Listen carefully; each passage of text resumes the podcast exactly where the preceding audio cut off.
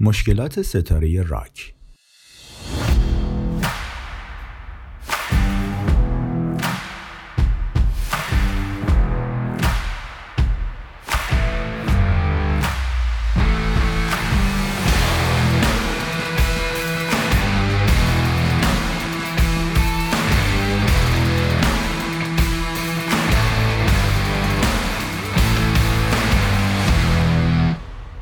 در سال 1983 یک گیتاریست جوان و با استعداد به بدترین شکل ممکن از گروهشون اخراج شد. گروهشون به تازگی یک قرارداد خوب بسته بود و قرار بود اولین آلبومشون رو ضبط کنند. ولی چند روز قبل از اینکه ضبط شروع بشه اعضای گروه درب خروج رو به گیتاریست قصه ما نشون دادن نه اختاری نه بحثی و نه دعوای دراماتیکی به معنای واقعی کلمه و خیلی شیک از خواب بیدارش کردن و یک بلیت اتوبوس برای خونه دادن دستش. وقتی داشت از نیویورک به لس آنجلس برمیگشت توی اتوبوس هی از خودش می‌پرسید که چی شد؟ چه کار اشتباهی کردم؟ الان چیکار کنم؟ قراردادهای ضبط همینجوری که از آسمون نمیافتن. مخصوصا برای گروه های متال تازه کار گوشخراش. آیا تنها فرصتی که داشتم و از دست دادم؟ وقتی اتوبوس به لس آنجلس رسید تصمیمش رو گرفته بود. از دلسوزی برای خودش دست کشید و قول داد که گروه جدیدی برای خودش راه اندازی کنه. با خودش قرار گذاشت که گروه جدیدش اینقدر موفق و خفن میشه که گروه قبلیش تا ابد برای کاری که کردن حسرت بخورن. اونقدر مشهور میشه که اونها محکوم میشن به اینکه سالهای سال اونو توی تلویزیون ببینن توی رادیو صداشو بشنون پوسترهاش رو توی خیابون و عکساش رو توی مجلات ببینن. اون خیانتکارها توی حیات خونشون همبرگر پشت رو می‌کنن اجراهای چیپ و مزخرفشون رو توی کلاب های پایین شهر برگزار می‌کنن چاق و همیشه مست با همسرهای زشتشون. ولی اون توی استادیوم و روبروی جمعیت 100 هزار نفری داره میترکونه و برنامهش داره به طور زنده توی تلویزیون پخش میشه. توی برکه ای از های کسانی که بهش خیانت کردن خودش رو میشوره و هر قطره اشک رو با یک اسکناس 100 دلاری تمیز و تا نخورده خشک می‌کنه. در نتیجه پسر گیتاریست شروع کرد به کار کردن. یه جوری کار می‌کرد که انگار توسط یک جن موزیکال تسخیر شده. بهترین musician هایی که میشناخت رو صدا زد و ماه‌های زیادی رو صرف این کرد که بهترین گروه ممکن رو تشکیل بده. به دنبال musician هایی بود که خیلی بهتر از اعضای گروه قبلیش باشن. آهنگ های زیادی نوشت. دیوانه‌وار شب و روز تمرین می‌کرد. خشم سوخت بلند پروازی هاش بود و انتقام الهه موسیقیش. در عرض یکی دو سال گروه جدیدش یک قرارداد ضبط امضا کرد و یک سال بعد اولین آلبومشون اومد بیرون و ترکوند. اسم این گیتاریست دیو ماستین و اسم این گروه جدید که به یکی از گروه های افسانه‌ای تاریخ heavy metal تبدیل شد Megadeth بود Megadeth بیشتر از 25 میلیون آلبوم فروخت و بارها در سرتاسر سر دنیا کنسرت و تور برگزار کرد این روزها ماستین رو به عنوان یکی از درخشانترین و تأثیرگذارترین musician ها در تاریخ موسیقی heavy metal می‌شناسند. متاسفانه گروهی که ازش اخراج شده بود متالیکا بود که بیشتر از 180 میلیون نسخه آلبوم در سر تا سر دنیا فروخت. متالیکا رو همه به عنوان یکی از برترین گروه های راک و متال تاریخ می‌دونن و به همین دلیل در یک مصاحبه نادر و خصوصی در سال 2003 ماستین در حالی که داشت اشک میریخت اعتراف کرد که خودش رو یک ناکام می‌دونه یک شکست خورده چون با وجود همه موفقیت هایی که به دست آورده هنوز هم اون آدمیه که از متالیکا اخراج شد. ما میمونیم. فکر می‌کنیم موجودات سطح بالا و پیچیده ای هستیم که صبح با توستر نون داغ می‌کنیم و کفشای آخرین مدل میپوشیم. ولی راستش رو بخوای فقط یه سری میمون خوش لباس و پرتومتراغ هستیم. و چون میمون هستیم به طور غریزی خودمون رو با بقیه مقایسه می‌کنیم و برای رسیدن به جایگاه اجتماعی بالاتر رقابت می‌کنیم.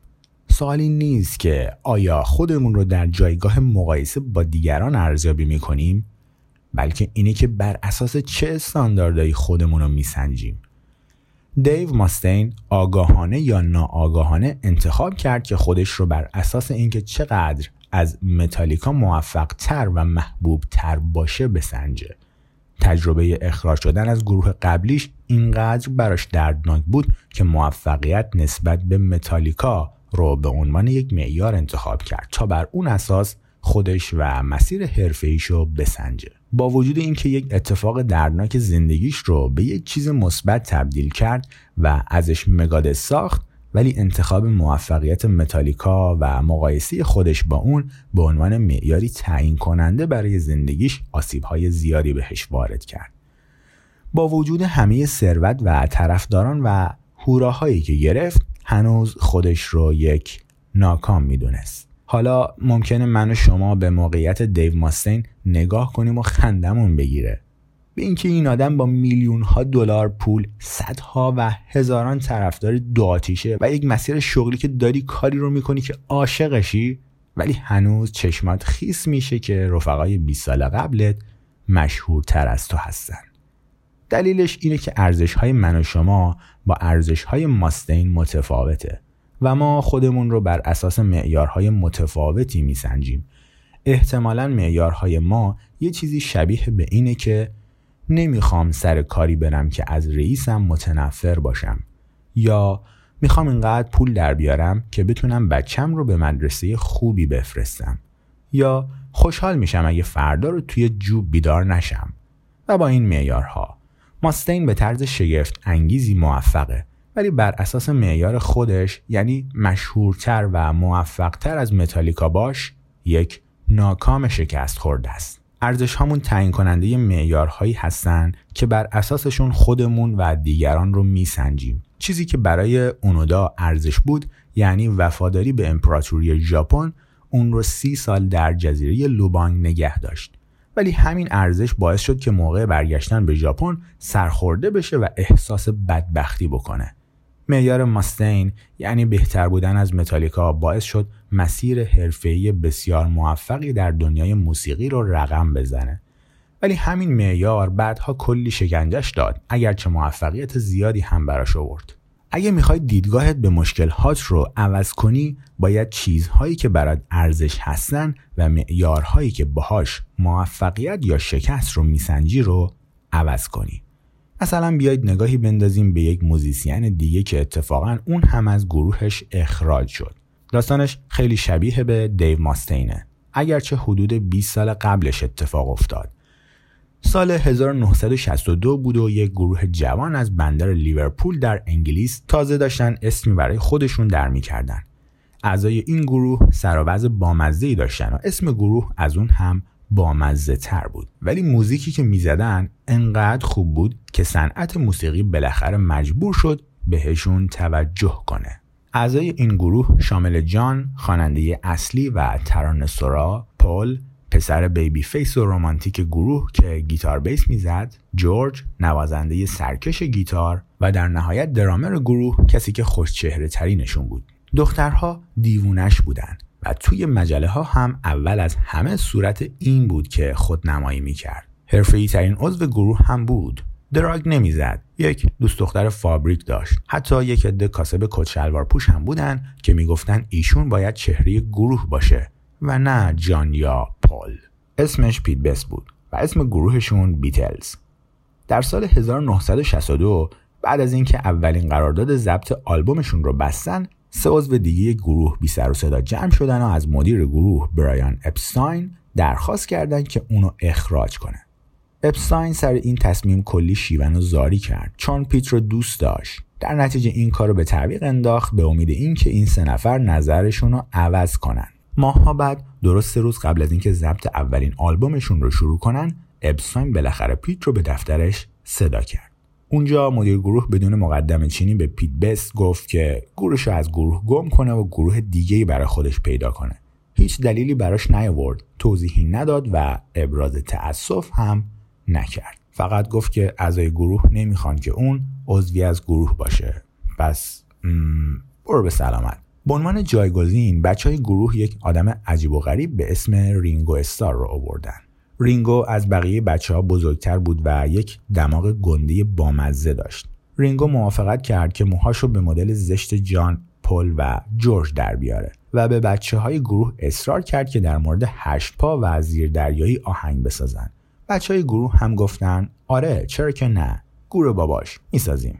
در عرض شش ماه بعد از اخراج بست بیتلمانیا فوران کرد و جان پل، جورج و پیت رینگو به چهار تا از مشهورترین چهرهای روی کره زمین تبدیل شده بودند. در ضمن قابل درک بود که پیت وارد فاز افسردگی عمیقی شد و ساعتهای زیادی رو صرف کاری می‌کرد که هر انگلیسی دنبال بهانه میگرده که انجامش بده.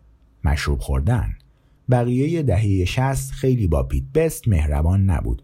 تا 1965 پیت از دو تا از اعضای بیتلز به خاطر افترا و تلاش برای بدنام کردنش شکایت کرده بود و همه پروژه های موسیقیش به طرز فجیعی شکست خورده بود. در سال 1968 دست به خودکشی زد ولی فقط برای اینکه مامانش منصرفش کنه. زندگیش به گاه رفته بود. قصه بس مثل دیو ماستین پیش نرفت و بازگشتی رویایی به صحنه نداشت. هیچ وقت به یک سوپر جهانی تبدیل نشد و هیچ وقت میلیون ها دلار پول در نیاورد. ولی با این وجود سرنوشت بهتری برای بس رقم خورد. در یک مصاحبه در سال 1994 اگه الان توی بیتلز بودم اینقدر که الان هستم خوشحال نبودم. چی داره میگه این آدم؟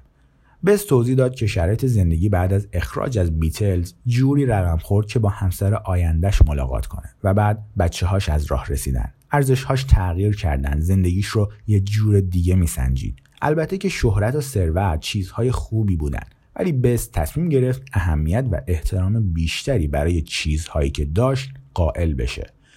یک خانواده بزرگ پرمحبت یک ازدواج باثبات یک زندگی ساده. البته الان هم فرصتش پیش بیاد درامز می‌زنه. حتی دور اروپا تورهای اجرا میره و تا دهه 2000 میلادی هم به ضبط کردن آلبوم مشغول بود.